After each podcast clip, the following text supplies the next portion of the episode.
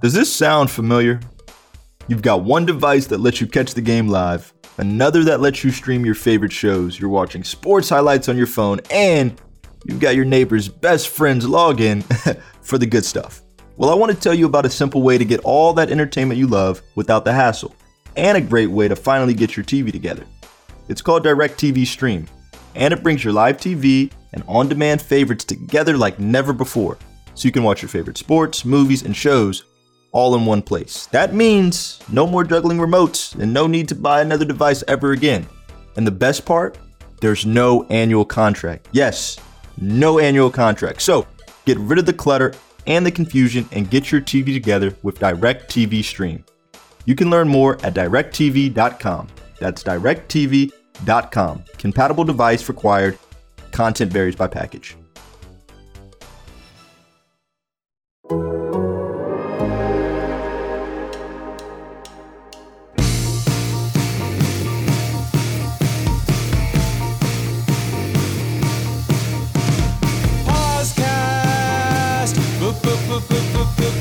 PosCast.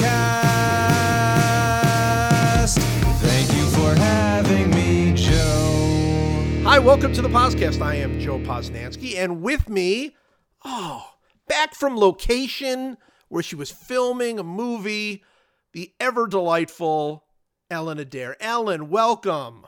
Thank you. Thank you for having me, Joe. I'm Oh, so I'm thrilled I'm so to happy be you're here. back. I'm so happy you're back. I I missed you so much. Not only for the podcast, but for our weekly games that we do. It's- Yeah. it's- I we missed you. Yeah, I missed you too. I missed you 44.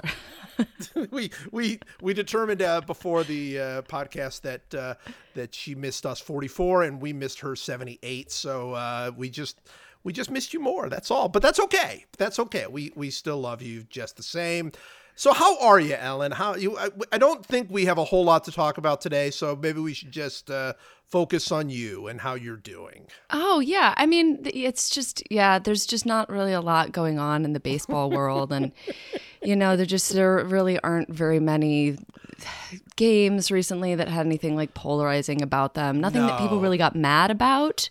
So yeah, so um, I'm I'm good. Uh, I can't complain. It's still my York, 2020 back- response. Yeah. Yep. I can, I mean, in some ways I can complain, but it would just be annoying. Um, and that is that, like, I have returned again to the sort of one bedroom apartment, timeless existence having been like out in the world actually working and doing the thing that I love to do more than anything else for once in this year. And at this point, it basically just feels like it was a dream because I have oh. so seamlessly returned to the rest of 2020 that I'm like, that cannot be possible that I like got to go do the thing that I love. did But you yeah. think about taking like some of your closest acquaintances to your private island and and just you know sort of escaped from 2020 that way that would that seems like that's a popular thing to be doing right now. Is it a popular thing to be doing right yeah now? yeah. No i think it is. It is. I, I believe kim kardashian uh, did Ah. that and uh, and uh, it became a, a twitter thing. So it was uh, it's enjoyable. It's enjoyable. All right. We, we really do have a lot of baseball to talk so we should probably get going. Uh, i said before the podcast that so we're going to talk about game six. The the world series is now over. The dodgers won the world series 4 to 2 and uh, and there's a lot to talk about in game six but i i said that game six felt to me a little bit like like a horror movie where you know you're there's all sorts of jolts and and and weird things that happen and and moments of fright. And you know Kevin Cash just comes out from behind a, a, a you know chainsaws or whatever. And and then you get to the end and then at the end what happens is that the slasher actually comes off the screen and starts attacking you personally that that's sort of how the whole thing felt to me you know when when you had the the end and then and then it's not the end because it turns out Justin Turner uh, had COVID and then he came back out anyway and Yep. their explanation for him coming back out was well you know you, can't stop him like you can't stop him that's that was the that was the official Dodger explanation for why uh, a man with a uh, a deadly disease uh, a deadly virus uh, potentially uh, came back out on the field in the middle of a, of a celebration with no masks. So let's get that part out of the way since Sure. uh, since since that's the less fun part to talk about. So what was what what was going through your mind as that whole crazy Justin Turner story started to unfold?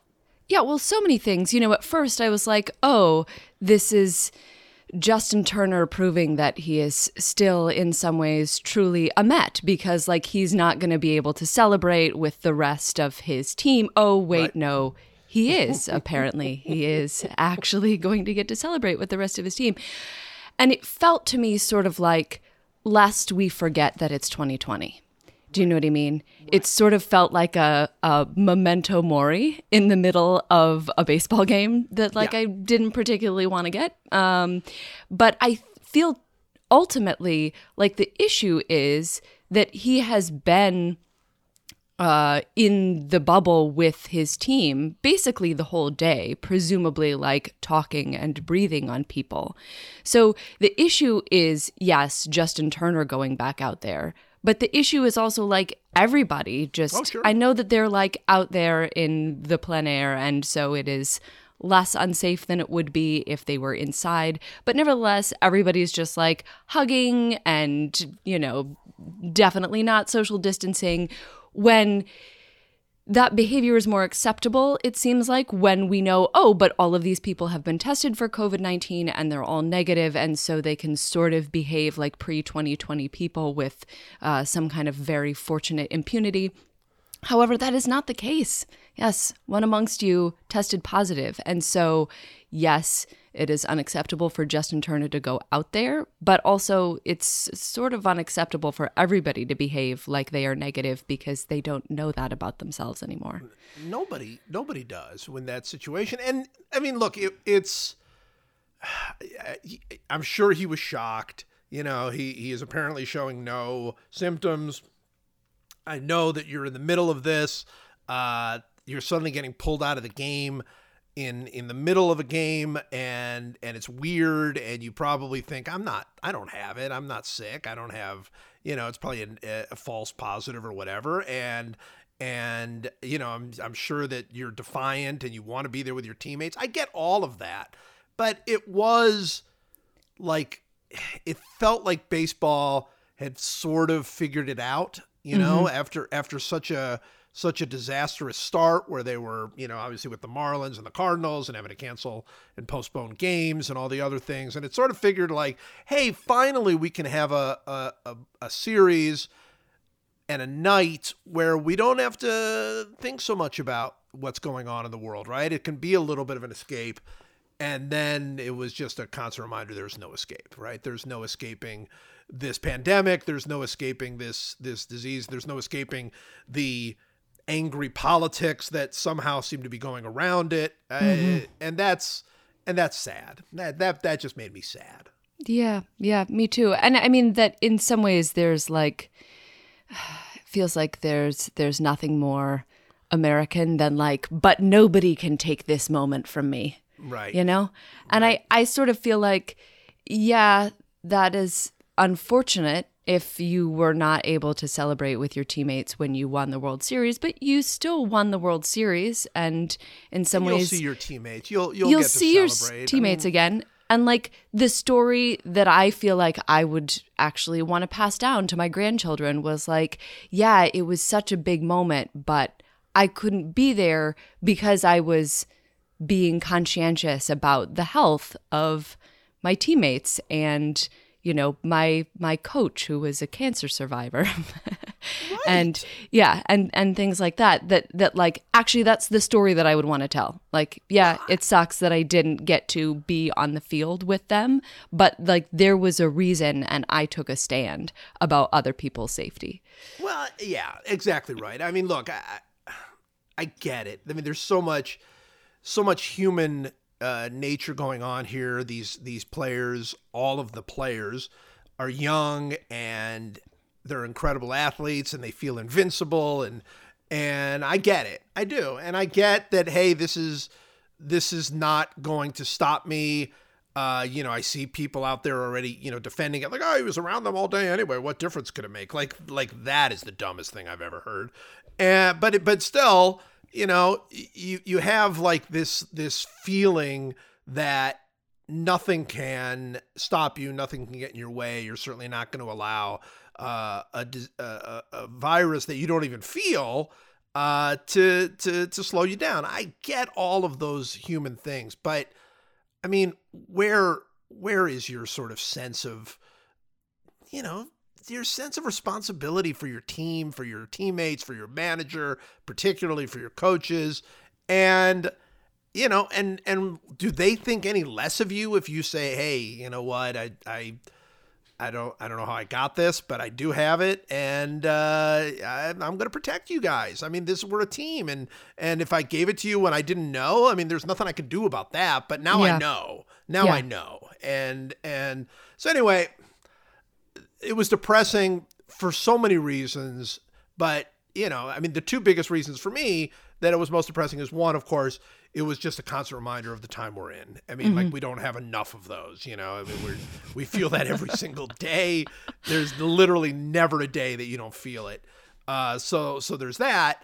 But secondly, it it it sort of it sort of drained the joy of arguing about the actual game, which was so compelling and interesting and and worth fighting over that it sort of feels like oh, and how how passionate can I get about yelling at Kevin Cash when uh, when you know when when the you, you got I mean who knows where this this could have led obviously and where we still don't know where this will lead. How many of those Dodgers will have it? Were they going to have to are they going to have to stay in Dallas for 2 weeks as they as they uh uh you know quarantine? Did the, any of the Rays get it what would have happened to the World Series had had the Rays actually won. I mean, there's all sorts of things that just are not fun to talk about, and and they take away from what I think is fun to talk about, which was uh, specifically Kevin Cash's decision to pull uh, Blake Snell there in the in the sixth inning, which we will get to in a minute. But is there anything left to be said? I mean, I guess we'll find out over the next few days. Oh, uh, you know how far-reaching the COVID thing is. Yeah, I mean, the possibility exists, obviously, that it could be a false positive test. Um, so I guess that's the the scenario for all We of us to root for. Right, let's yeah, hope. um, since he is asymptomatic. But I think that what is unfortunate about it is that after s- somehow the NBA and the NHL were able to make the bubble work, it's just sad that there's this little asterisk at the end of the baseball season when I think, you know, I, I have to say, when the baseball season started, I was like, I'm going to drink up all of this delicious baseball that I can because I don't think we're getting to the World Series. Right. So I think that, yeah, it's it's just sort of unfortunate given that we were all, I think, maybe not even expecting to get to this point, and getting to this point felt like actually such a success for MLB. And then you know, Rob Manfred had to go out there looking like he frequently does, like a vampire, and and get booed, uh, maybe Well- appropriately in that moment. Well, Yeah. we could talk about Rob Manfred too. First of all, what was happening to the way he talked? I mean, he was he was slurring his words, and I guess this has happened before, right? Where where he was slurring his words, and it had something to do with his sort of inability to speak because because the the voice because of the way that the microphone is, the voice there's like a little delay between you hear when you speak and when you hear your own voice. So that that can be very disconcerting.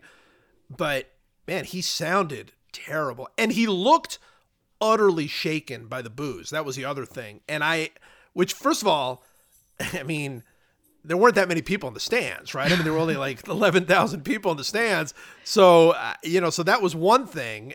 And the second thing is, you're commissioner of baseball, man. I mean, you, you're gonna get booed. You know that, right? I mean, you know that even if you were there, there's no such thing other than like Adam Silver, who who you know even he has taken you know some boos here and there when he's run into some some negativity. But I mean, you're commissioner of baseball. You're commissioner of football. You're you're you know commissioner of, of the NHL for sure.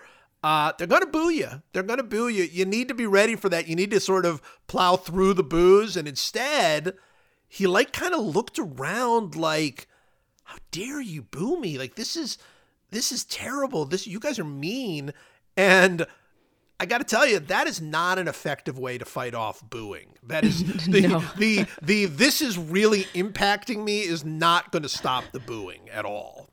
Yeah, if anything, it's going to encourage even even the cardboard cutouts put there to make it look like the stands were more full. It's going to encourage them to boo as They well. were booing. They were. Yeah, they, they were. were. I thought. I thought especially some of the celebrity cardboard uh, cutouts were were booing. Anyway, I just, it, you know, if there were there were so many things that happened at the end of that game. You had the Dodgers, uh, um, you know, owner decided that this was a good opportunity for him to address the nation. I, I mean that that speech couldn't have lasted longer, right? I mean, he went on for for it was unbelievable. I mean, like I look, I thought when he started talking about healthcare, it was a little much. I just, you know, you at some point, just just No, you hey, got a platform, bro. You got to take it.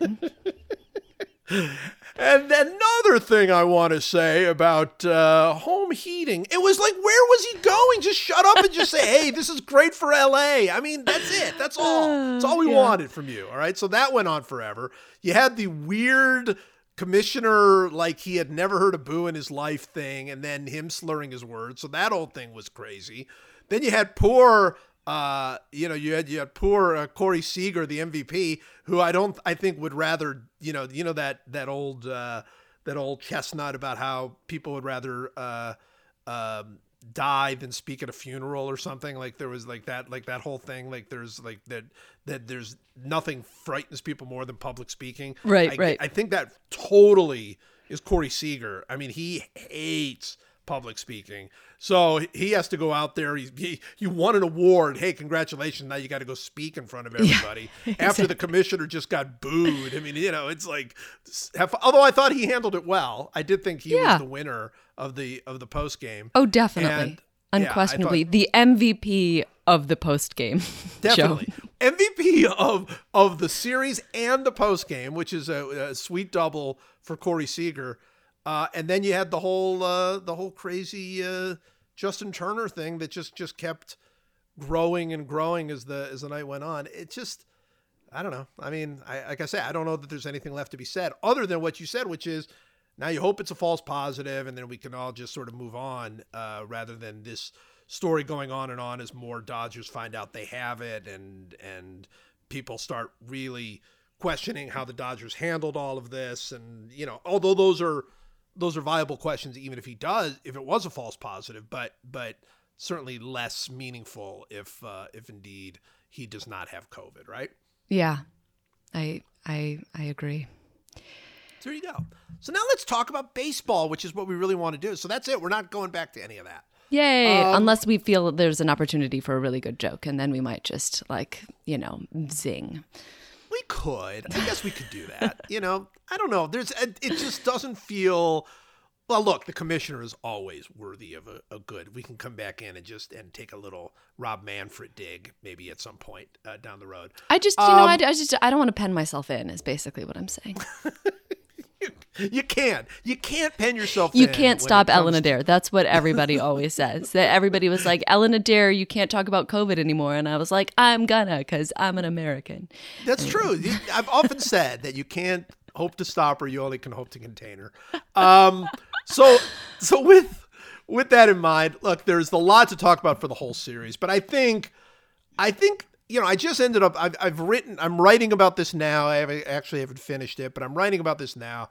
I, I think your your centerpiece probably for the whole series when you look back on it is going to be Kevin Cash's decision to I mean obviously game 4 was such a wild game we can talk about that in a minute but still I think when when Rays fans look back on this series when baseball fans look back on the series I think what is going to last is is going to be Kevin Cash's decision to pull Blake Snell so so you know very quickly at the top of the 6th inning Snell has been otherworldly for the first five innings. Not just dominant, but but about about as as well as anybody can pitch for the first five innings. Not only is it you know, one hit and nine strikeouts and no walks, but he just he just owned every minute of the of the game. I mean, he was he was just untouchable. Four pitches wherever he wanted, swings and misses left and right. Just couldn't have been better. Then he starts off with the sixth inning and he gets an out, and then he gives up kind of a bloopy single to Austin Barnes. I mean, it was solid enough, but it wasn't like he got crushed or anything. And he had 73 pitches, and it's one nothing, and there's a man on first, and it's the top of the order, and they pull him. And they pull him for Nick Anderson. So there's two things to talk about here. We'll talk about the Nick Anderson element of this thing uh, uh, in a minute. But first, let's talk about because this wasn't just, uh, in my mind, based on the reaction I've seen from countless people, this wasn't just a baseball strategic move that, you know, you could agree or disagree with. This seemed to strike people in the heart, pulling uh, him at that exact moment. What was your reaction when when they when they pulled uh, Blake Snell? Oh, it made me incredibly sad.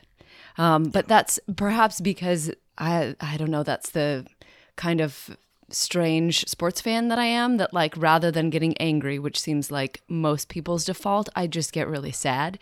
And I think what I was really rooting for was he was so dominant. So I was hoping that he would be able to get through the sixth inning. It sort of seemed like he had deserved that. Because, of course, like he has not completed six innings this entire year. However, that feels like many times that I have been watching him, perhaps better deserved. And I was even when I was sort of writing about the series, I was talking about his last start uh, versus the Dodgers, where of course he was so so excellent. You know, no hitting the Dodgers up to a certain point, basically until he was not. Like this is this is a pattern that we have seen with Blake Snell, and that is the thing that in a way sort of justifies the move. On the other hand, I feel like we all want to believe that, but yes, if you are pitching better than you have since your 2018 Cy Young season, that then yes, like perhaps like let's give the third time through the order a try because it always seems like what i had written was that it seems like the fifth inning is the uh, Blake Snell inning of doom, followed then by the sixth inning being the Blake Snell inning of no more Blake Snell. And I just, I didn't want that for him. And it seemed like he was just pitching better than he normally does. Like he just didn't necessarily have the same control issues that he sometimes does. Every all of his pitches were working together. And you know, I think that there's been much discussion about the fact that though Mookie Betts is perhaps the best player in the world, according to one Joe Posnanski, like he hasn't actually been very good against lefties. And in the post game interview, Mookie was talking about how, you know, like, man, I was glad to see Blake Snell out of there because I just really wasn't seeing stuff off of him today. So it just, it feels like he should have stayed in longer if there were any justice in the world. Well, okay, so so let's break this down because there there are many elements to this decision. The first thing is that Blake Snell is a particularly modern pitcher. Not only does he not have a single complete game in his entire career, he's never pitched uh, in the eighth inning. Well, he's never he's never pitched through the eighth inning. He's never even started in ninth, never even come close. Uh, the longest outings he had were all in 2018, and they were all seven and a third innings. So he has never even gotten to two outs in the eighth inning in his entire career. So you know that the clock is always ticking on on Blake Snell. I mean, look, nobody really completes games anymore, or very few people do, and certainly nobody does in the postseason. But he is particularly uh, been particularly protected from the late innings. He doesn't pitch late innings, so you know he's not going to go more than you know. The maybe they start him in the seventh, but you know that that generally speaking, uh, he is not going to go much longer, no matter what. So. So that is one thing to understand. And the second thing to understand is exactly what you said. This year particularly, he is he is he never even pitched that long. Like that was that was about as long as he's pitched.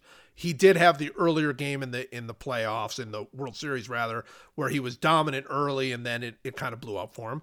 It was the third time through the order, and you know, yes, you could make a, a, an argument that that Mookie Betts has not been looking very good against left-handers, even though that feels like that's more of a 2020 thing. I mean, it's not like it's something that has haunted his career or anything. He's always been very good against lefties until this year, but it is reality that this year he has not hit lefties and he had strike out twice already in the game and looked very bad in both of those strikeouts. I mean, looked really overmatched in both of those strikeouts. So, you put all of those things together, and I think you can have an argument from a baseball perspective.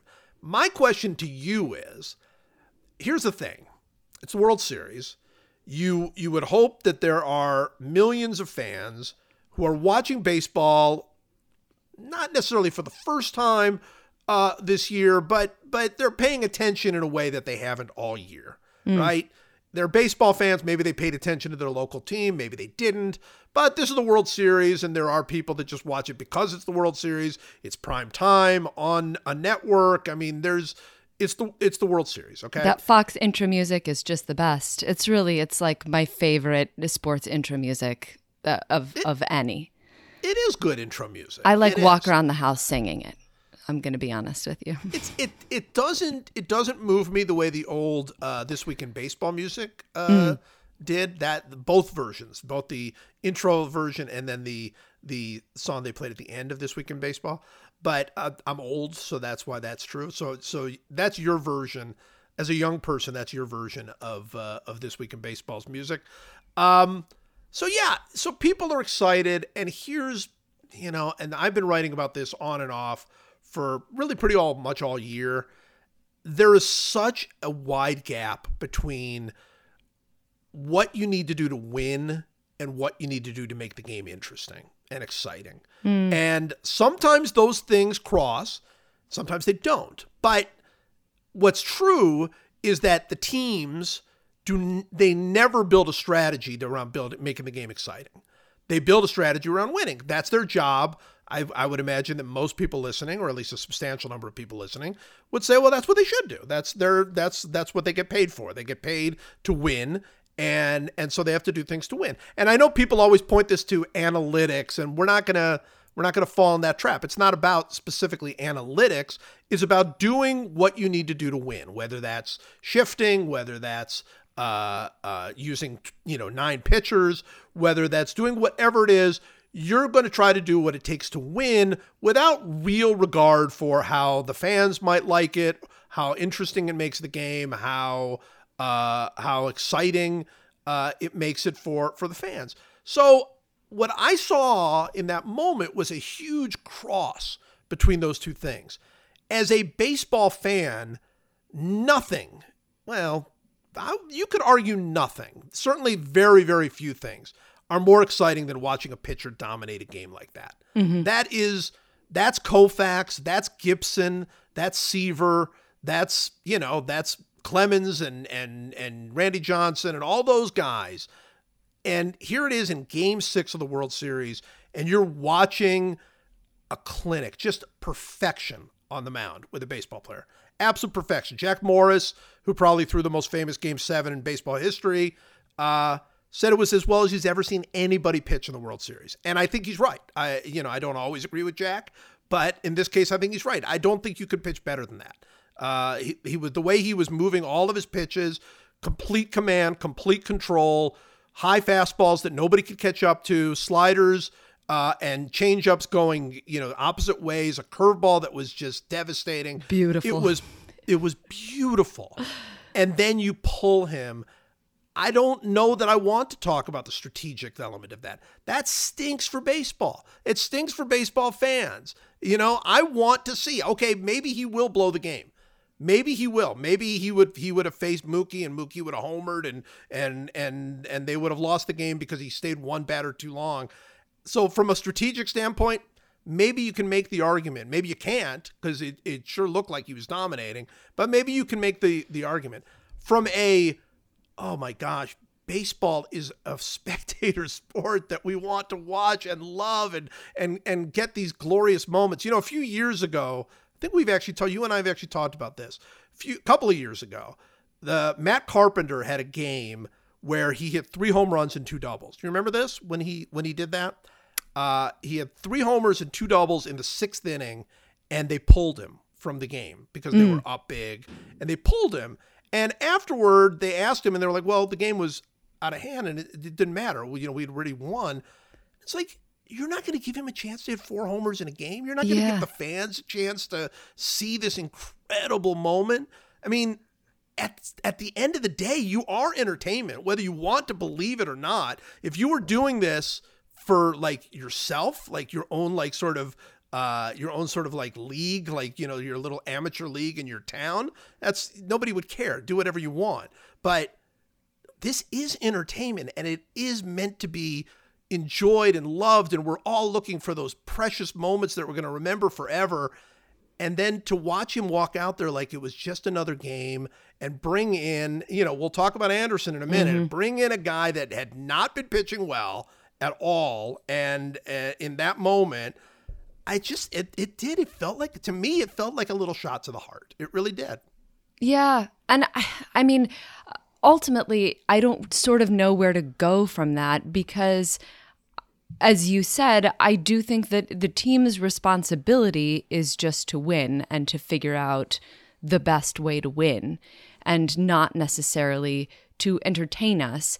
And i what we wish for is just that there were some way because of course like the rules to the game are always changing and so the idea that baseball is like a static thing is just hooey so It's nonsense. Yeah. yeah. So w- one wishes that there were ways to like make alterations to the game so that somehow either it was required that you had to make it more entertaining.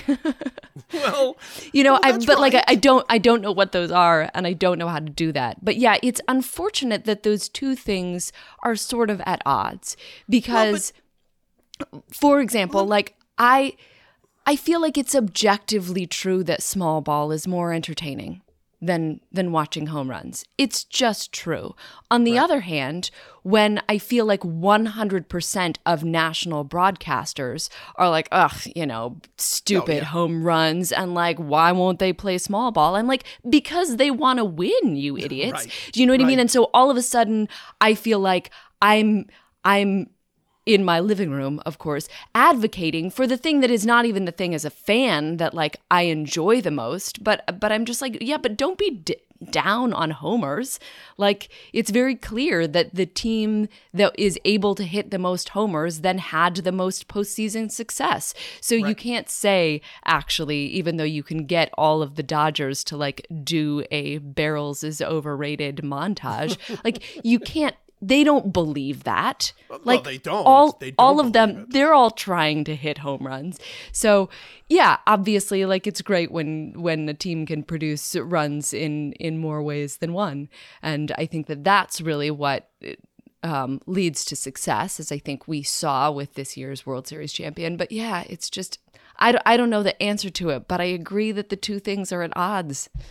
Well, they are at odds. And my question is if the, because we're talking about slivers of a percentage point, really. If the percentages of going to a reliever there, i- i- let's say you didn't go to Anderson, but you went to a, a dominant reliever, a guy that I mean was was pitching really well because I mean Anderson was dominant during the season, but uh, but was pitching well or whatever if you would say, okay, look, the percentages that we're going to give up a run go down 20%, 30%, something, you know, obvious and whatever. All right, look, I, I get it. If the percentage goes up 0.01%, goes up just the tiniest sliver, I don't know. I mean, is is your responsibility to like always because if because at that low a percentage, you can't even tell that it's a that's a, that one is an advantage over another.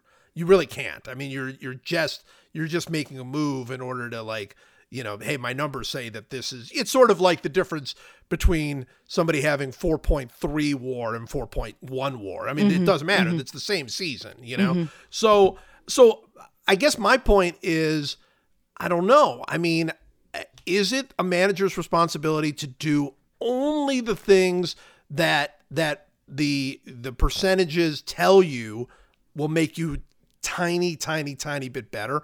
Or do you need to at some point break away from that a little bit? And I'm not even talking about um, I'm not even talking about the fans in this case. What do you think the Rays wanted to happen?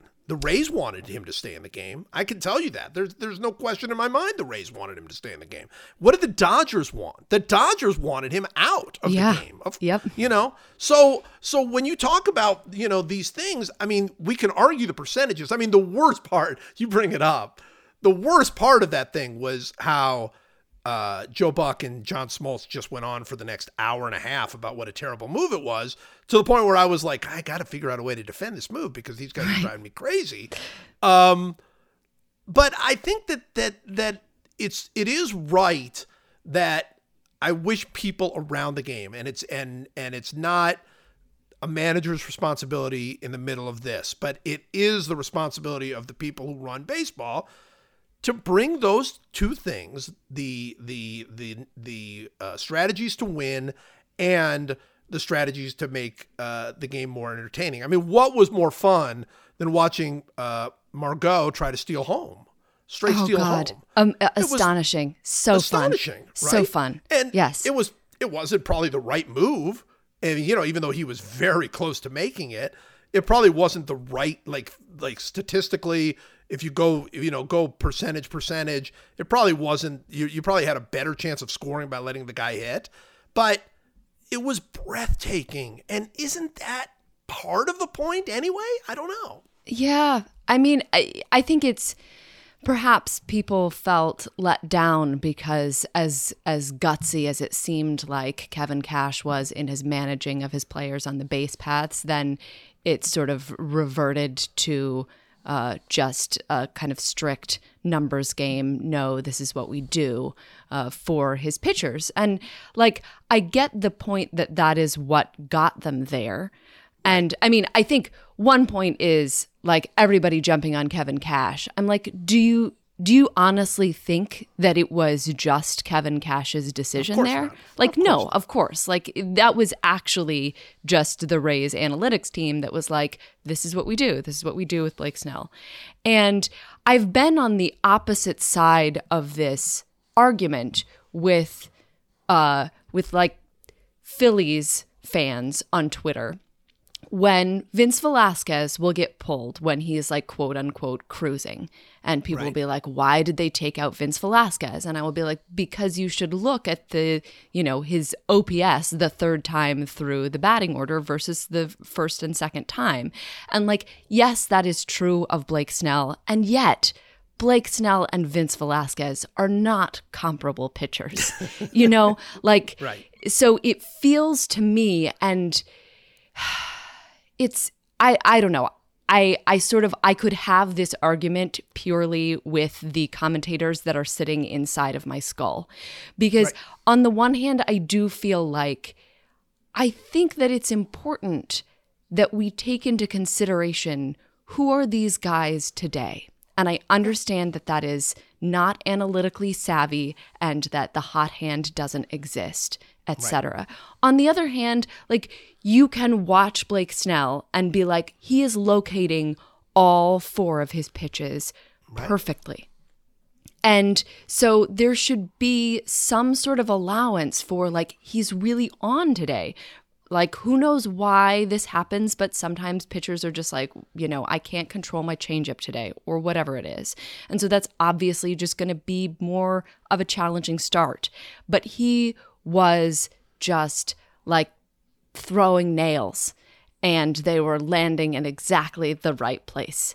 And so like I f- I just I feel like there has to be some consideration of what your players are doing right now and not just what have they historically done which of course we'll also get to Nick Anderson which maybe we'll get to in a second Yeah, we will. We will. And that's no, I think that's but on the other hand, I'm like, I don't what I what I really fear from all of this, and of course, like analytics isn't going anywhere, but No. just No, in the can complain all they discourse, more people being like, well, you know, analytics sort of blame and they suck because like that's I mean, that's how both of these teams got here, folks. So, like, I hate the notion, even though I do sort of feel the thing that I just said, I also hate the notion that suddenly this is going to become, this decision is going to become the poster child for like why analytics don't work.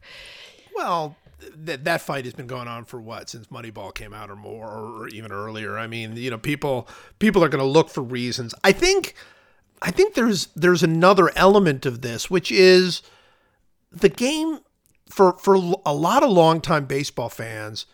The game feels like it's drifting away from what they love, what they grew up loving, and what they love. And you know, I think you know, for me, for you, uh, we're gonna love baseball no matter what. It, it just doesn't matter. We're gonna love baseball because it's it's we're gonna we're gonna follow whatever they you know wherever they go and and and and et cetera, et cetera. But for people who grew up going, hey, a starter's job is to finish. Okay, well, baseball doesn't speak to you in that way anymore. Mm-hmm. Okay, starters are not only not going to finish, they're not going to pitch the seventh. They're just not. Not a single pitcher this entire World Series pitch, reached the seventh inning.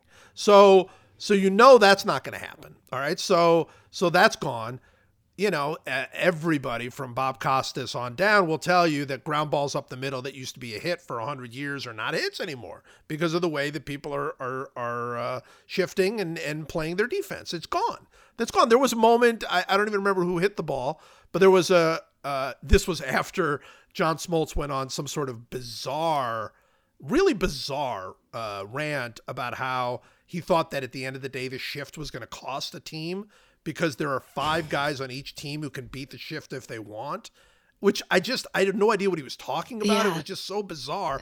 And not sense. long after that, somebody, I think on the Rays, cracked a, a hard shot through the hole between second and first, which is a single. Again, for 100 years has been a single, but wasn't a single anymore because they had a guy playing short right field, and uh, and the and the guy got thrown out. And and Joe Buck kind of was like hard hit ball. Oh, you know, you could just feel the disappointment that he had in his voice because because that hard hit ball had turned into an out.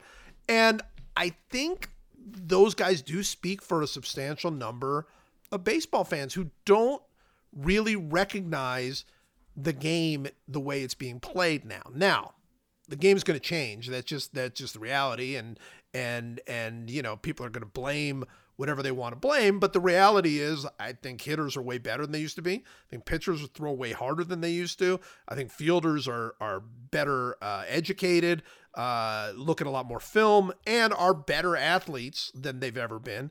So, you know, you've got to adjust to to the way that the game is is uh, is is shifting and gearing and moving. So I, I think all of those things are true, but I do understand that there were a bunch of people that are like, "What is this game I'm watching? I just saw a pitcher look like Koufax for five innings." And they're taking him out of the game because he gave up one single. What is happening here? And then the obvious easy uh, target is analytics, right? That's that's the easy target. Oh, it's the it's the analytics. Yeah. Uh, I think it's much more what you said, which is uh, doing the things that brought you there, right? That's how they've run it all year. But I think there's a danger to that, a whole separate danger to that. Uh, I don't know that doing what brought you there is is the right answer in a short series in a short game like that. Um, you know, obviously you can say the Rays won their other series, but they, you know, they didn't play a team nearly as good as the Dodgers. And I don't know that that that's I one thing that I always admired about Joe Torre, like I always thought Joe Torre, you know, there there there were things that I liked about him as a manager and didn't like about him as a manager. But what I liked about him as a manager was he managed the playoffs differently. He just did. He just, you know, this is he's going to stretch Rivera out for two innings. He's going to he's going to be quicker and moving and he's going to he's going to go for the win and he's going to worry about tomorrow tomorrow. He's not going to worry about it today. And I think that some of the things that will work for 162 or in this year 60, 60. games, right. Might not necessarily work for a seven game series. And again all of those things are not to say that he made the wrong baseball decision. I don't know. We'll never know. We'll never know what would have happened if he'd kept him in. But what i do know is he made a decision that i think really struck at the heart of a lot of baseball fans. Just hated it. Just hated seeing it. And I don't know. Uh, I think that I, I don't know that that's Kevin Cash's responsibility, but I think it's baseball's responsibility to to not take away the most exciting parts of the game uh, and not let uh, managers take away the most exciting parts of the game just because uh, they can figure out a way to to maneuver around it. It's the same feeling I have about intentional walks. It's like I hate the intentional walk for th- for that non-competitive reason. If I come to a ball game to watch Mike Trout and it's the only time all year I'm going to come watch him, and there's men are on second and third, and Mike Trout comes up, and you intentionally walk him, you've robbed me. You've robbed me of the one thing I was looking for all year was getting to see Mike Trout hit with second runners on second and third. You've taken that away from me because of some, you know, because the because the penalty is not as as uh, as severe as it needs to be for an intentional walk.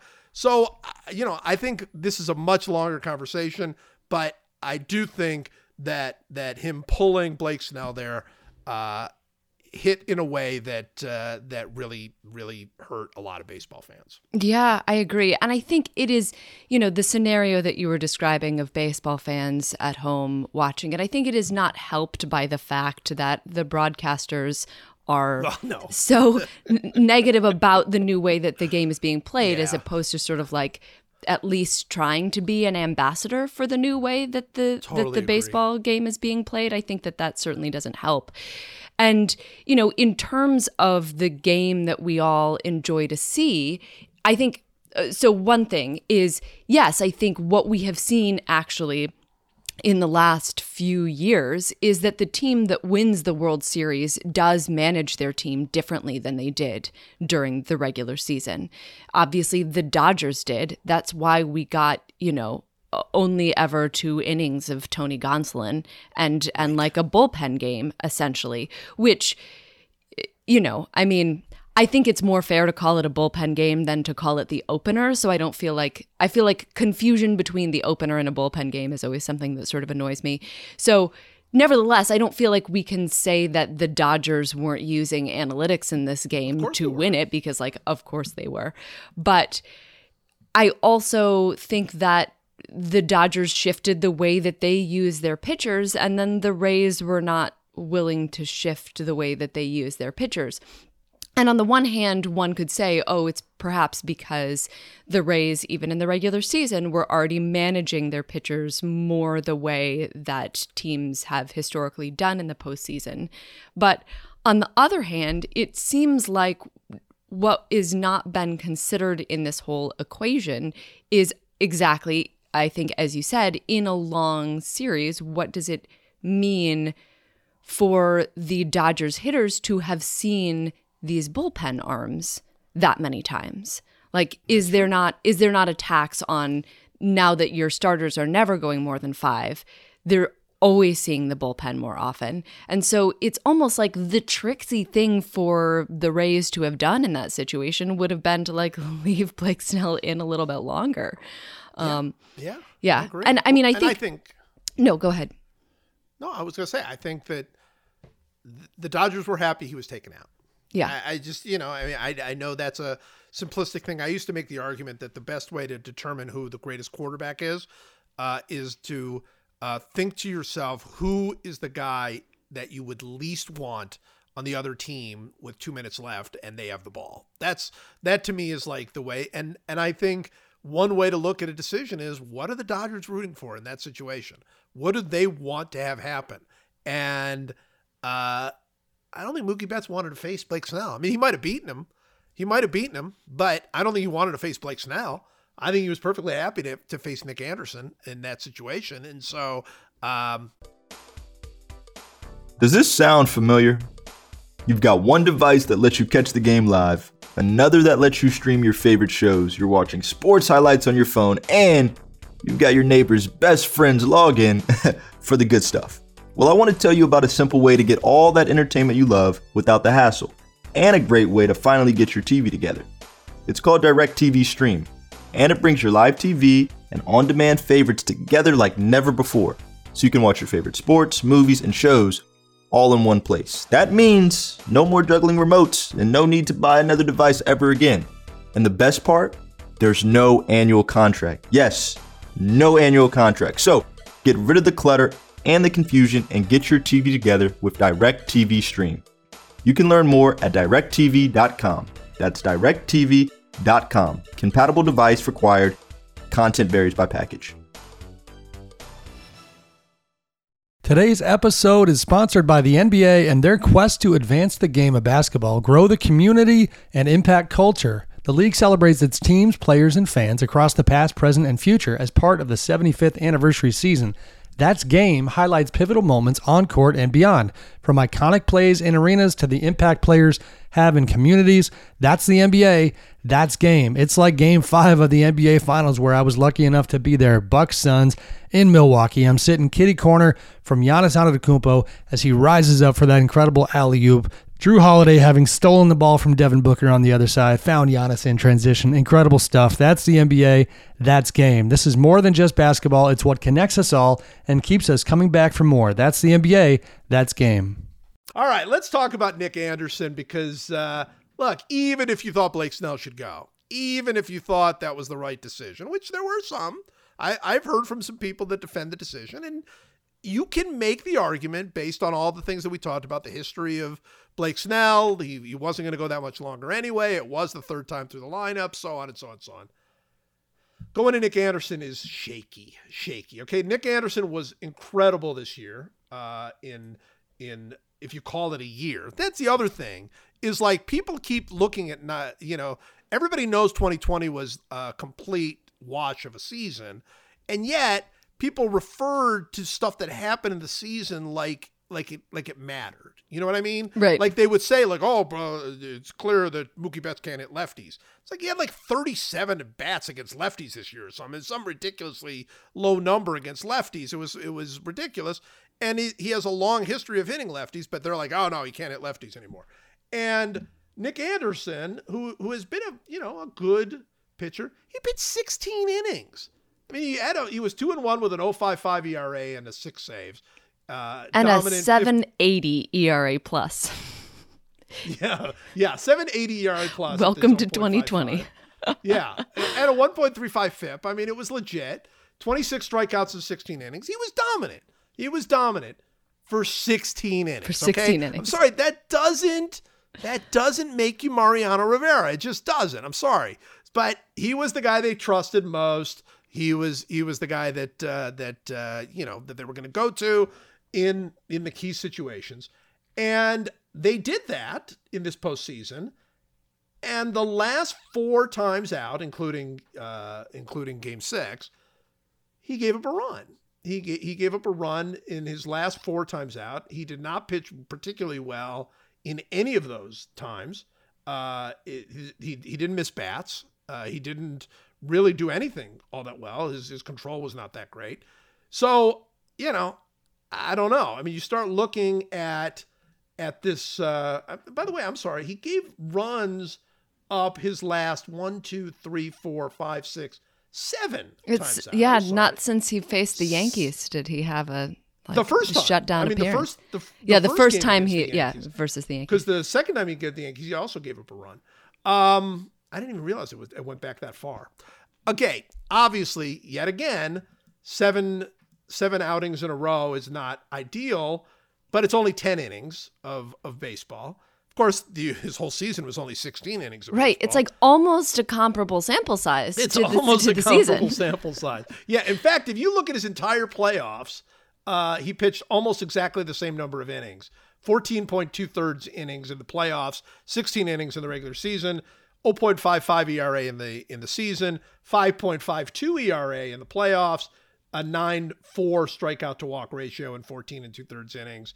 Uh, the league hit 286 against him. It slugged 500 against him in the playoffs. All right, so again, we know what the we know what the uh, the uh, the numbers and the analytics tell us, which is you know you can't you can't uh, let the hot hand or the reverse hot hand affect you. You have to trust the quality. But is it defensible to brick Nick Anderson into that situation? Absolutely not. I mean, I think Yeah. that that's that is the decision that you know we can all hurl our little tweets at um because it yeah like i feel like in that situation we really needed to see diego castillo probably um And obviously, there was still a lot of game to go. But if that's the moment when you're like, we need to, you know, shut this potential rally down of having a single man on base, uh, then yeah, he was just not the not the right choice for that moment.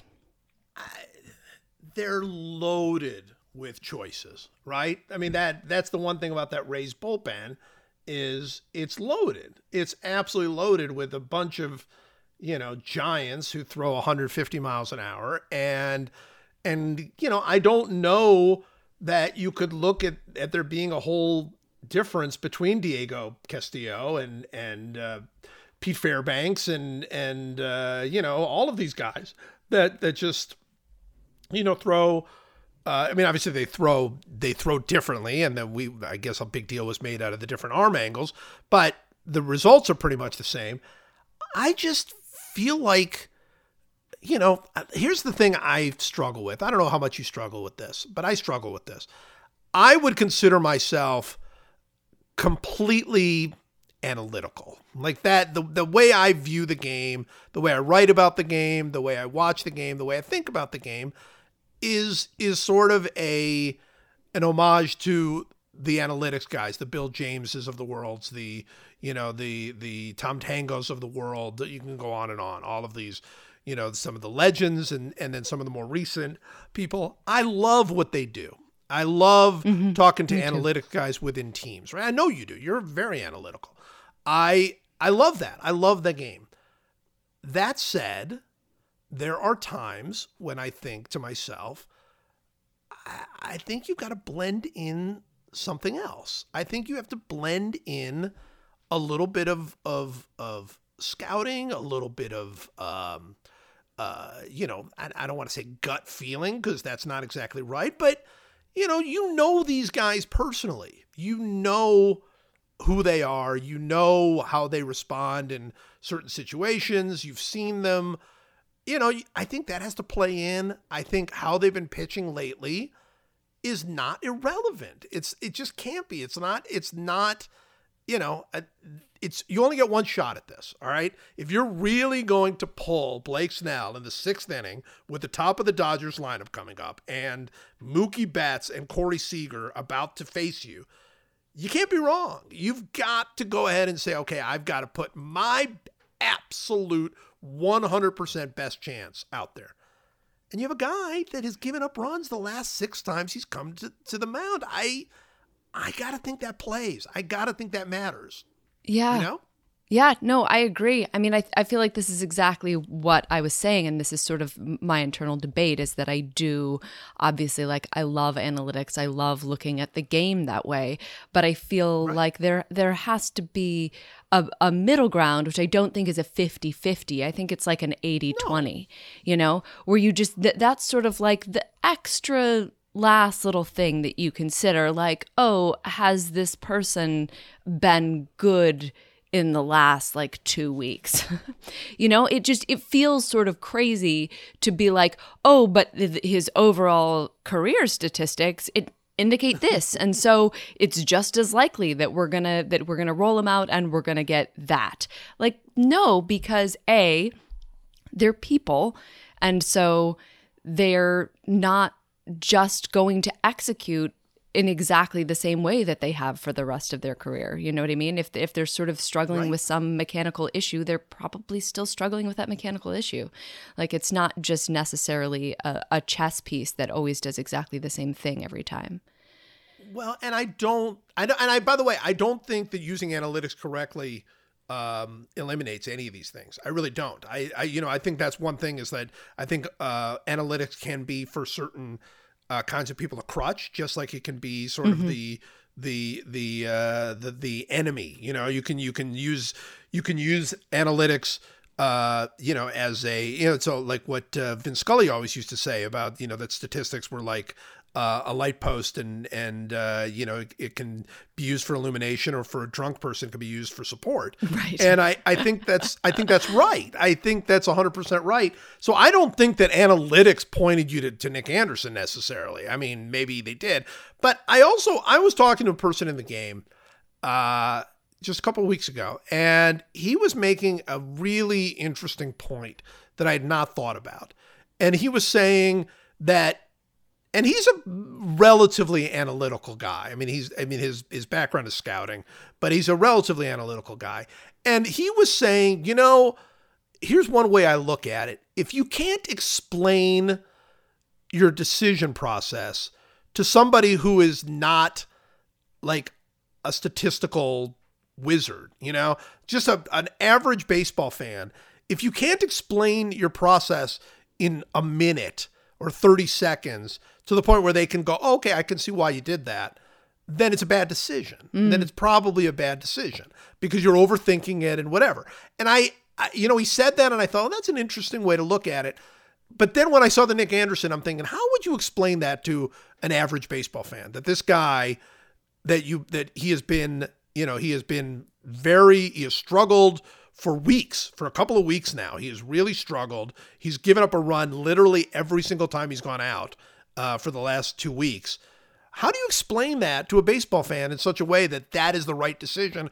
Because what? Because he was good during the season. Because you can't rely on that. Because you, uh, because you you saw you you have faith in his in his you know he he found something uh you know in a in a warm up uh, scenario. I mean, I, I don't know. I just I I think that is one interesting way of looking at this, which is I don't know how you defend that decision to somebody who is just a casual baseball fan. I mean, I feel like the thing that would probably be said is that, you know, whole season statistics are more predictive than small samples statistics. But not this year. Which is which is year. like yes, on one hand it is true for like what do I expect Nick Anderson to do next year? I expect Right, Nick Anderson right. to be good. I don't think Nick Anderson is broken. I think he is still this basically the same guy. But I think that yeah, in terms of like what are you expecting to get from Nick Anderson today? Like probably what you've gotten from him for the last 6 outings. Feels like not an unfair assumption to make. Or if that's what you're gambling on anyway. You know what I mean? If if that's if your season is on the line, right. I don't know that that's who I would necessarily want to go to. Well, and and if your argument is, which I think you know at some point it is, your, your argument is like, I'm betting on Nick Anderson, the person, right? I'm betting on Nick Anderson uh, as somebody who bounces back from from struggles. I'm betting on Nick Anderson to rise on the occasion. If you're going to go that way, where you're not even dealing with analytics, you're dealing with the person. Then you got a real problem because then it's like, well, why didn't you just stick with uh, why didn't you just stick with Blake Snell in the first place? You know, so so you know, so the whole thing just felt really disjointed, and I'm sure that that if they could sit down and and show me all of the details and all of the things that go into the thought process. I mean, this is this is you know they're the smartest organization. These are the two smartest organizations in baseball. So I'm sure if they sat down, I would go, okay, yeah, you know, after you explain that in this this this this this this way, okay, I I maybe I can see why you did that. I can maybe I can understand, but they couldn't in 20 seconds explain to me why they made that move. And not not that it would make sense in my mind. So so i think that's i think that's a, a question of overthinking it. Okay so nick anderson comes in. He gives up the the big hit to mookie and then mookie comes around to score. I didn't get your uh your take on this because uh because you you were uh you know on location last week. But i did write something about how um, how I think that the argument is now open between Mookie Betts and and Mike Trout for best player in baseball, and you know I have chosen the Mookie side of the argument in large part to, because I I just think the argument is fun, and I don't I don't see a lot of other people willing to just take the Mookie side, so I'll I will happily take it. I, I think that the argument is close. I think it's fun. Uh, I think it's great that baseball has two players so different who are so great. Mookie is just a it's just a joy, just a pure joy. The way he scored on the Corey Seager uh, grounder was just wonderful. And so many, he's just so wonderful. But I did not get to ask your opinion. So, where do you stand on the Mookie and Mike Trout uh, discussion? Well, I did read your article, um, which I very much enjoyed, and I, I love Mookie Betts. I mean, how can you not love Mookie Betts? And I also listened to you and Mike debating this, the very important intangibles last week. Although, Oh yeah, we did. I I, think was- that was the. the I was You have to listen to that. Yes, surprised it's- that like a couple of uh, you know, I feel like key intangible metrics, i.e., like who would you rather have with you at a boring wedding? Um, or who would you rather have in the car with you if you got a flat tire? I was sort of surprised that you guys didn't get into Well, those. But I mean, Only because only because those are obvious. Yeah. I mean, we only we didn't go to that because obviously Mookie's the guy you'd rather have at the wedding, and Mike Trout's the guy you'd rather have at the at the at the uh, with the tire breaking down. I mean, that's just those were it, you know it's I mean we could have thrown them in, but it just it's just it's sort of like repeating you know what's what we know is so good about them. I mean, look, Mike Trout would literally lift the car yeah. with with one hand and then change the tire. Plus Mookie, everybody would be like, "Oh my gosh, Mookie's here at the wedding," and everybody would just love him, and you would be the hero for bringing Mookie to the wedding. You see that Mike is desperately trying to get Mookie Betts to come to his son's birthday party uh, because. Of course, you want Mookie Betts there at your wedding. I mean, who wouldn't want Mookie Betts there at your wedding? So that was the reason. It was it was it was really more of a time issue because it kind of felt like everybody knew. Yeah, and I know you, know, guys who- were on a was- time crunch last week, and so I was like, "That's Always. that's probably that's probably what it was." Yeah, but Sure, um, sure. yeah, no, I definitely I enjoy the having of the debate. I do feel like I do feel like it's Mike Trout. And and mostly because I think that actually this debate uh has has occurred in the last few years. You know, I just think it's always a new person. It's always like, oh, is actually maybe Christian Yelich is like the best never player, or I never had those arguments. I, I, know never- you I didn't, never- but like other people did, you know. yeah, but or they're wrong. They were just wrong. I'm sorry. I mean, no offense, no offense to them. I'm right and they're wrong. I mean, I don't mean anything by that, but I never felt like we had a legit. Look, Christian Yelich had two amazing years, uh, so I think you could you could you know throw him in there. But but is Yelich like the problem with Yelich was how do you argue that Yelich is better than Trout? Like he's not a better hitter than Trout. And then like he doesn't really do the other things uh, better than Trout. So I've always felt like there was no real argument there that that you could sink your teeth into. Same thing with like when Bryce Harper had his great year and people threw him out there or or a couple of others. I never felt like and I mean this actually in a in a serious way, I never felt like there was a player that came along that could match up with Mookie with uh with Trout. Um, whether or not you feel like Trout's better than Mookie, and I, there's super strong argument. Trout Trout is you know a substantially better hitter, I think, than Mookie. Uh, because of power and because because he walks a lot more, so I, I think that you can make a very strong argument that Trout is not is is better than Mookie, and it's you know, and you could even say hey, it's not that close or whatever but I think this is the first time we have a framework for an argument, in my view. Yeah, no, I see that. And I mean, to be clear, I do love Mookie more than I love Mike Trout, do. even though I love Mike Trout. um, but I think that I obviously I understand the framework of of your argument that he's sort of like a, a perhaps a better complete player, better uh, better on the base paths at this point, and and a, a perhaps a better defensive player. But I feel like, you know, the this sort of the argument about being a better base stealer and also an excellent hitter, I feel like could easily apply to somebody like Ronald Acuna, for example, who is also not a bad defender. So yeah, I feel like the argument has already existed. Um, not for you because you are a wise person, but for for other people. Um, but I like I I definitely I enjoy I enjoy the arguments. So uh, and I think it's fun. It's- I, I just think it's fun. It is. I- is I, don't. Yeah, look, I I think I think the future is so exciting, right? I think that when you're going to start arguing who's the best player, is it Acuna? Is it Soto? Is it uh, um, you know Tatis? Is it is it uh, I mean, there's just so many exciting young players out there that are gonna that are gonna you know uh, one way or another are gonna pass Trout and they're gonna pass Mookie at some point. Uh, and and some of the kids that are that are still coming up. It's very very cool. I just think that we are at a moment finally where I think you have somebody who matches up with what makes Trout great. Like I don't think the argument like Freddie Freeman probably will win the MVP in the in the National League, right? Uh, you could argue for Mookie, but I think that Freddie Freeman will probably win it.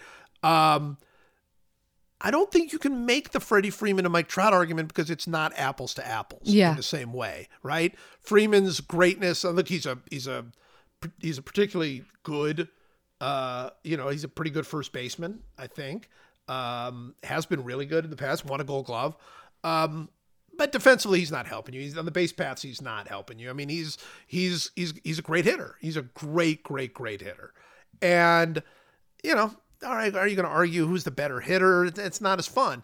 I think Trout is the first. I mean, uh, Mookie's the first guy in uh, probably just in in Mike Trout's career that I think has the matchup to to where you start going. He does all the things that Trout does.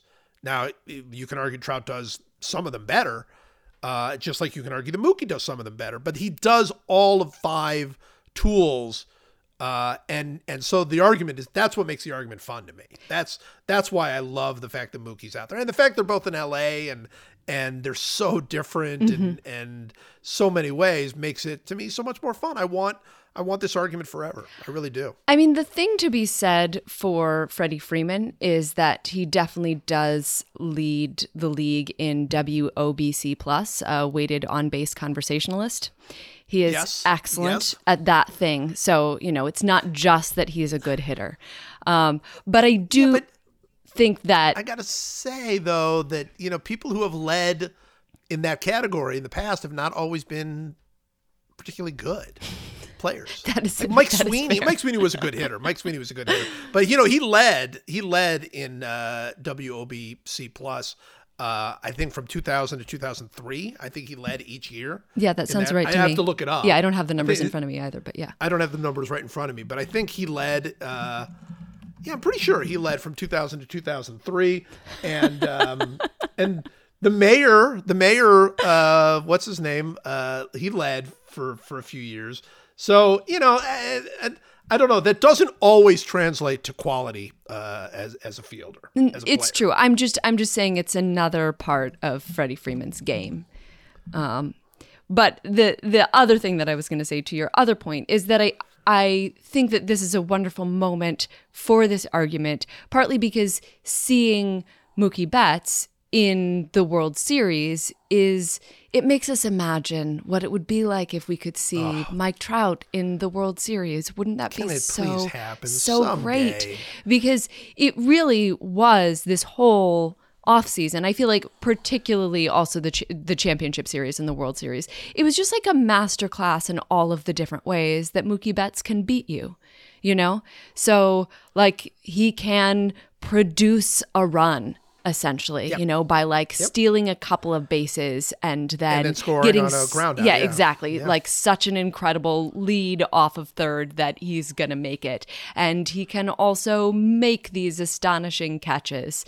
And, you know, he can throw somebody out nearly at the plate. And then he can also, you know, hit a homer off of Pete Fairbanks, which I really feel like is that homer is in a way the saving grace, perhaps, of the Rays, in fact, that like they weren't going to win a one run game. you know what? Good, good for saying that. That's by the way that we've we've spent whatever an hour plus talking about that one decision. That's not why they lost the game. Yeah. we we just thought about it because it's fun. Yeah, it's fun But- to talk about. it's fun to talk about. But they didn't win the game. They won the game because they scored one run because they can't hit. Because other than Randy Ro- uh, Rosarena, uh, that team didn't hit all postseason. I mean, you know, they they you know there were a couple of guys that Margot had that stretch where he hit the ball and Lowe Brandon had the- Lowe had a couple of homers. games where he was, yeah, Yeah, key. a couple of games, but only a couple. Other than that, he was helpless out there. I mean, so uh, so it was Rosarena and, or, or or bust for that team all all thing. So no, they were not going to beat the Dodgers. Um, with one run. They just weren't going to. I, I I don't I don't see how you could really make that argument. That said, as we talked about, uh, it would have been fun to see if uh, just how long. Uh, just how long Blake Snell could have helped them held them scoreless. I That- mean, that would have been fun to watch. It's you know? sad to say, but I think I would have preferred, I simply would have preferred if they would have left Blake Snell in. And then, even if he had surrendered a couple of runs, like exactly, if the score had been exactly the same, I still would have been like, oh, oh, good. Like, Yeah. we saw what was going to happen. It just, it sort of feels like Blake Snell's outing was a book that they had just torn out the last 20 pages of the book. And you're like, I did that's right. I didn't get to read and it's the only copy of the book. so like you can't just buy a different copy. You're like they what whatever you- what they- happened? They gi- Yeah. then they just give you like a, another fake ending, and they're like, "No, this is fine. This is is this the ending? No, no, we, we just threw this together, uh, and it, it'll be fine. It'll be fine." Yeah. Um, I also yeah. feel like the the Mookie Betts Homer there was sort of a saving grace in in other ways, which is that like for once there's not a sort of a cognitive dissonance between how terrified Pete Fairbanks looks and what is happening. because you know normally like even when he's dealing he just he looks so terrified.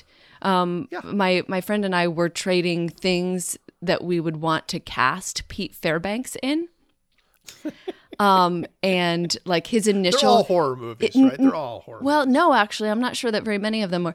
Hi- His initial suggestion was that he is the banker in a like period specific gangster film who is convinced Oh, by the gangsters to like do some shady stuff.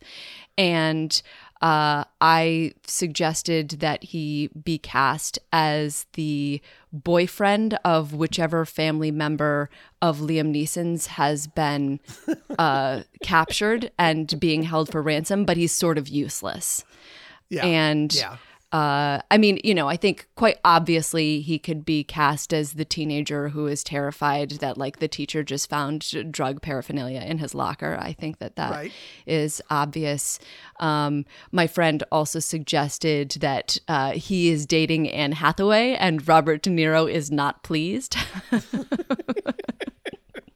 I thought that I was like maybe that. the best one. I like Yeah. that. Has there ever been? By the way, it was Sean Casey I was referring to as the mayor. Mm. I couldn't come up with his name on the moment, but he he won. He was WOBC leader for like ten years in a row. Yeah. Like the, you couldn't you couldn't get away from Sean Casey. You still can. You still can't. if you see Sean Casey, he will he will engage you in a conversation whether you want it or not. Has there ever been a wider gap between the look on Pete Fairbanks' face?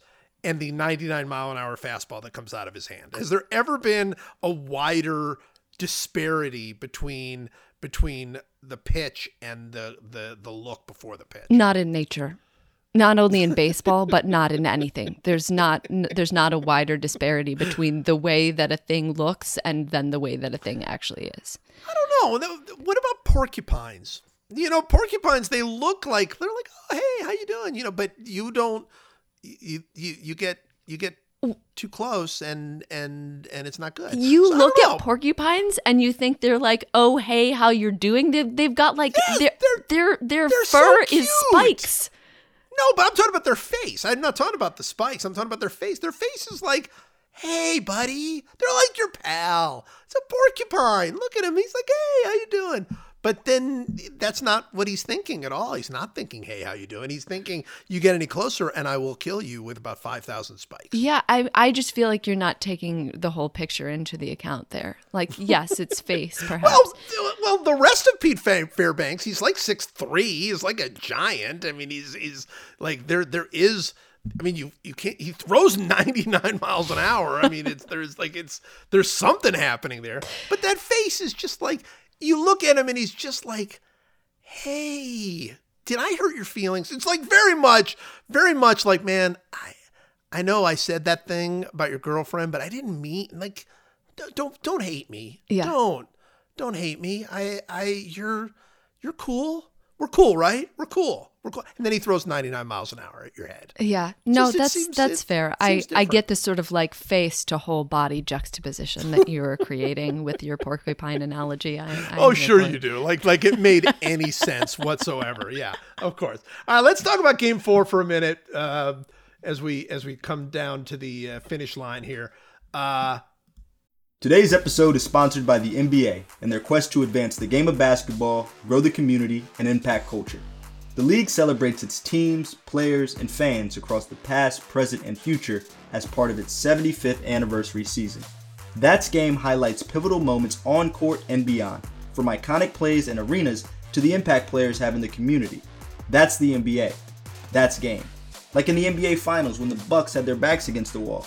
Jrue Holiday steals the ball, pushes the break, alley-oop to Giannis for an iconic slam, seals Game 5 and the eventual title. That's the NBA. That's game. This is more than just basketball. It's what connects us all and keeps us coming back for more. That's the NBA. That's game. Ready to take a trip?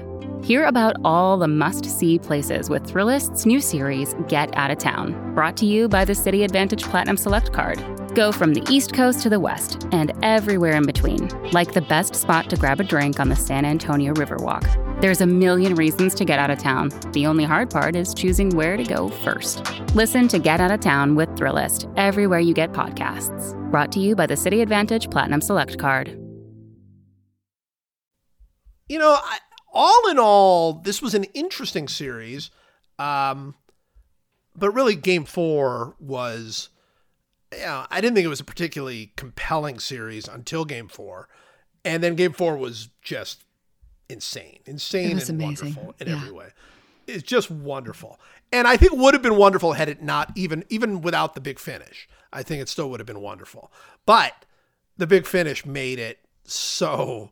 So what were where were you and what were you thinking as you as you watched that final play? I have a terrible confession to make. Oh no. You're I didn't even know where I was going with this. Oh no. Yeah, yeah. Uh, and I, I guess I'm just going to be honest to a fault, and you are going to know my secret shame, um, which is that w- I had been watching uh, most of the game, but then the time came, and it was the only time that Eric and I could record our podcast on Saturday night um, because I just had a couple of auditions that I had to tape all day on Sunday. So, so at a certain point, we were like, all right, it's late. This game is not yet over. We're going to be so tired if we don't start recording this podcast right now. We will just leave the game on on mute. And I, however, was positioned away from the television because I don't think there would have been any way for me to podcast if I were facing the television. Um, But Eric was facing the television. So when he saw the play, he was like, oh my God, we have to stop and watch this. And so we did. And uh, it was it was Randy Arozarena like sort of tumbling and then getting back up that had drawn Eric's attention. and so we watched sort of like the replays of it and we watched some of the sort of post game uh, breathless speeches, which of course, like it was worth it to see Brett Phillips say, you know, baseball is fun. Wow. Yeah. Live. Like that was worth it. But I I feel like I didn't get that whole inning experience. You know, I watched it later, but I watched it like knowing that a magical thing was about to happen. You know what I mean? Like I watched it knowing that a unicorn was about to like prance onto the field instead of just being like, "Oh man, you know, here we go." And so, yeah, I mean, I before before any of that had happened, I had tweeted something about like, you know, this is this is the baseball game that we wanted at long last, whether or not is the it is the baseball game that we deserve. Um, so that continued to be true, but just sort of you know the excitement of like Tsutsugo struck out and and then you know Joey Wendle really smacked the ball but it was right at Joc Pederson. And then here comes Randy Arozarena. He's you know hotter than a New York radiator. And then he walked. And like here comes Brett Phillips. Like what's to happen? Like I just didn't I didn't get to really experience that in real time which I which I regret. Um, Well, I gotta say, I, I think this was one of those. The, the, the whole game was so fun and interesting and and and uh, close. You know, I, I I made the mistake before this game of tweeting out that there had not been a close World Series game since Game One, and and by clo- of of last year. Yeah. and and man, I got hammered. I, you know, and all I meant was that there had not been a one run game or a game that was tied late. You know, I didn't mean that the games were all terrible. They weren't. Game seven, uh, the World Series last year was was was wonderful. Um, but people, I got hammered. People were like so mad. They're like, "Hey, the tying run came to the plate in Game Two. Like, what are you talking about? I mean, it was. This is a close game. That's what I was thinking. And so then Brett Phillips comes up, and of course, Brett Phillips has not had a hit in a month. And Kenley Jansen is on the mound, and Kenley Jansen is his own. Unbe- you know, he's like it's like we're in the seventh season of his soap opera. So, uh, you know, so that's that's happening, and Rosa Rosarena's on the on you know on fur on uh, on first, and so you got that whole thing happening, and then he hits the single, and Kiermaier scores, and it feels like okay, we're probably going extra innings. I mean, it feels like this is you know they got the hit. This is great. You've The sort of that- alighted over the like m- miracle of Kevin Kiermaier being the person to homer in that particular regard. Although I know that like he had homered uh, off of Kershaw earlier in the season. Nevertheless, like right. that was a that in and of itself was a miraculous moment.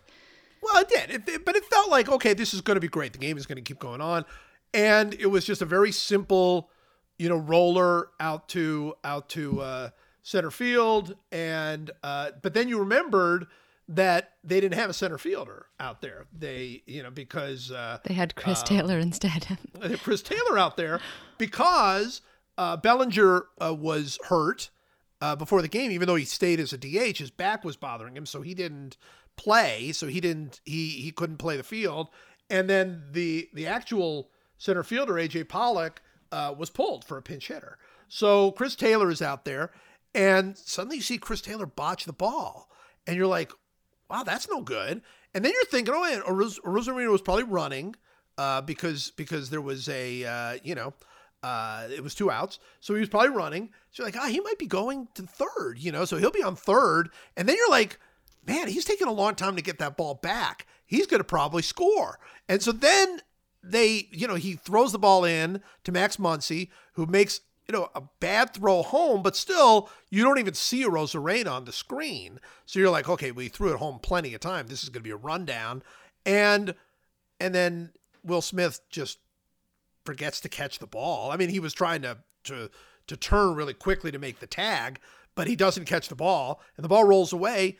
And you're like, what has happened here? And nothing, suddenly nothing is making sense because you don't I didn't know the at first that Arozarena had fallen down and and like Yeah. and like ev- everything just started slowly coming into focus and you're like well that's one of the craziest plays that's ever happened in the history of baseball Completely. and it, it just felt so ordinary when it started you know Yeah, well, that first, the first angle that you see, you actually don't see Arozarena falling down.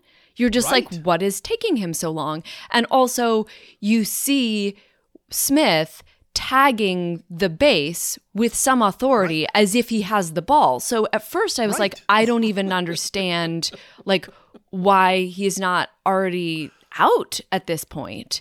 But like it actually I think the throw was not necessarily a bad throw because if you watch what happens is that Smith was slightly offline when Muncy started to throw and then moved towards the base in order to tag the base and therefore was offline for the throw that had already happened. I mean, I think it was a short throw and I think you're you're you've got it you've got to lead him on the base. You can't throw it on the other side of the of home plate there. I don't I don't think anybody on the Dodgers did what they were supposed to do on that play. There was not a single defensive player did a single thing right on that play. I mean, um, agreed. which is crazy because they're an amazing defensive team. Yeah. you know. Yeah.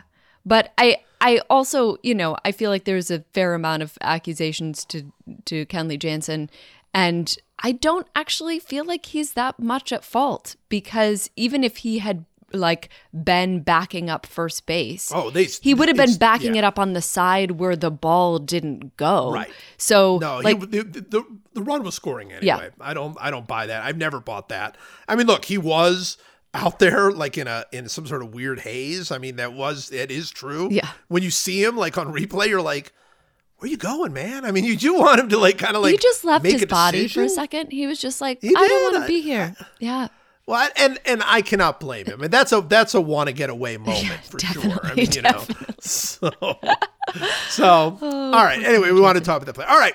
Uh, it's time for one last meaningless thing. We got to get to the end of this. It's one last meaningless thing to end this meaningless thing. We talk about sports and we draft things we know, like how beaches are terrible places to go. No hot fruit for Michael, no Diet Coke for Joe. The podcast, whoa.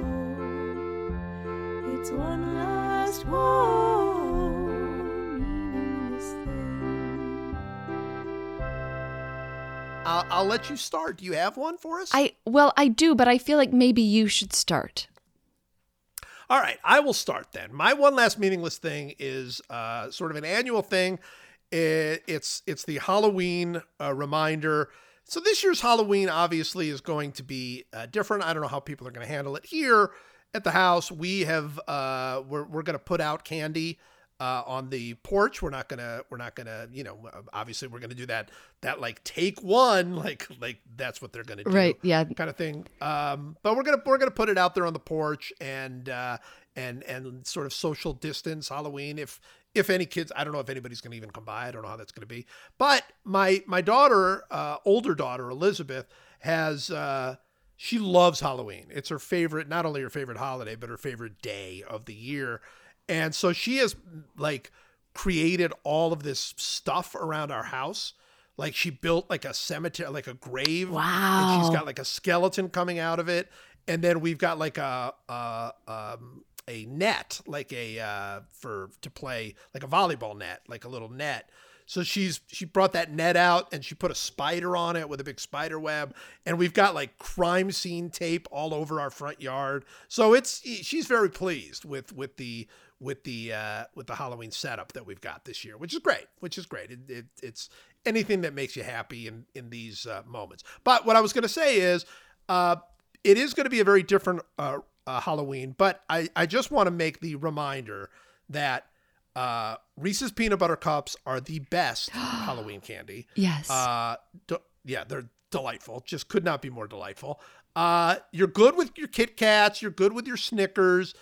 Uh, you're starting to get a little a little shaky when you start going for uh, your Three Musketeers, that kind of thing. Um, but as always, uh, if you give to anybody a Bit-O-Honey, uh, you are evil. and so I just, if if Bit-O-Honey is what you have in your house to give out, um, just don't you don't want to be that person. You just don't want to be that person. So I, I know it's tough to go to the store these days, uh, and and they're not going to take back the Bit-O-Honey. Uh, sorry, uh, even if my dad took it back, they're not taking it back. They they they realize you were a sucker for buying it in the first place. So so, but don't be that person. Just don't be the Bit-O-Honey person. That's it. That's that's my one last meaningless thing. yeah. I mean, maybe don't be the like like roll of Smarties person either. Yeah, no, and like there's obvious like you don't want the roll of Smarties. Uh, you don't want to be the the person who gives the uh, the um, what are those little junky candies like the uh, like Rolos or you know? Oh, Rolos are great. No, the, it's the little. No, they're great, but you don't want to give out like people don't give out a full roll of Rolos. They'll give out like one wrapped Rolo or Hershey's Kiss. Look, Hershey's Kisses are delightful. One Hershey's, One Hershey's Kiss, Kiss is, is not is not acceptable for Halloween. Absolutely, it's not acceptable. Yes. yes I mean, yes. look, if you're going to throw a little bag together, throw a Hershey's Kiss on top, that's fine. That's fine. But you can't you can't get away with like hey, I just threw a couple of Hershey's Kisses in the bag. No, Yeah. don't do that. Yeah. Don't be that person. That's all I'm saying. Yeah. And I also I want to uplift Elizabeth for decorating for Halloween because like I just love it when people really go all out for Halloween because it's one day.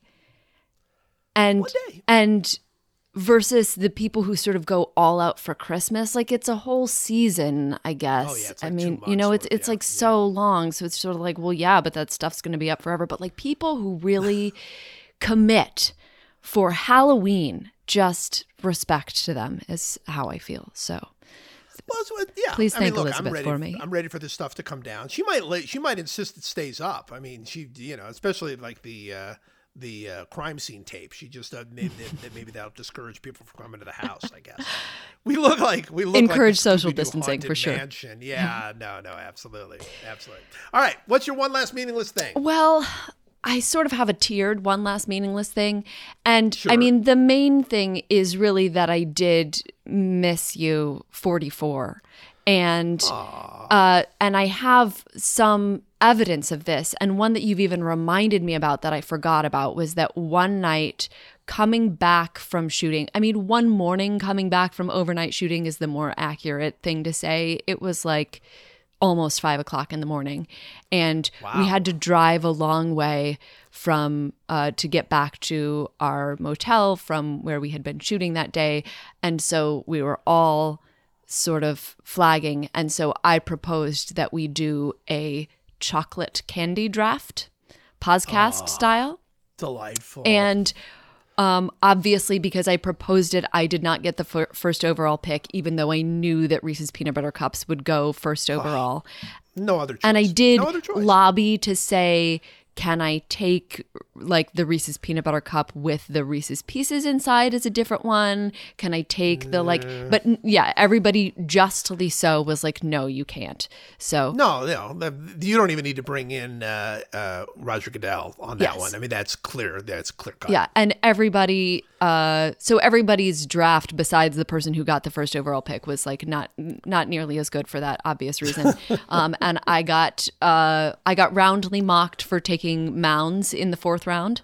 Um, which is maybe fair, but I love mounds, and so I stand by the potential that I But there, see. but there are no nuts and mounds. I, I know, but that's actually what I like about it. It's just the coconut and the chocolate. That's all that I want. So the other thing that I was going to say was that on, I believe it was like the second day of filming, we got to talking about the oddity of people whose name is Robert or Richard choosing to be called Bob or Dick when like there Yeah. are other options. You know what I mean? Like you don't even have to go by the full name. There are other nicknames that you could choose instead. And yet you chose Bob. I get that Bob isn't quite as odd as like choosing to call yourself Dick, but still like Rob is a choice for you. You know, Sure. Even Bobby feels better to me than than than Bob. Then Bob. Um, yeah. I mean, I don't know any Bobs personally, so like maybe I'm partly just thinking about Bob Nightingale. Anyway, moving on from that, um, this brought up for me the name of the year uh, bracket, and so Sure. I uh, delighted at least like the other lead in the movie, and I hope some also of the crew by reading off all of the names on the name of the year bracket so delightful. and it brought us like so much joy. Actually, I felt like Dr. Welcome Bender yep. was was sort of like low key one of my favorites. Um, my the other my friend, the other lead, his favorite was Learjet de la Cruz. Um, Sure. but I decided that actually my favorite was Stetson President. Um, and it was because I remembered the jokes about Stetson President, Stetson President, or President Stetson President, parentheses, Stetson, on the podcast. And I decided that, like, really nothing is as funny to me as comedic redundancy. Um, so, so delightful. So much, so much that you've brought up there. Yeah. Including the fact who was the first person named Richard who decided that you could shorten that to Dick? Like, like I, I mean, there's no comparison. Yeah. There's nothing. It's a different starting letter. it's a different consonant sound. It's like it's not Rickard. Like even if then you're like, all right, you're just changing the D, but no, it's not. It's it should be ditch. Like ditch would be like like that would at least make a little more sense. You'd be like, why the D? Like, ah, don't worry about it. We're just going with a D. But no, literally, and Bob is a little bit the same way.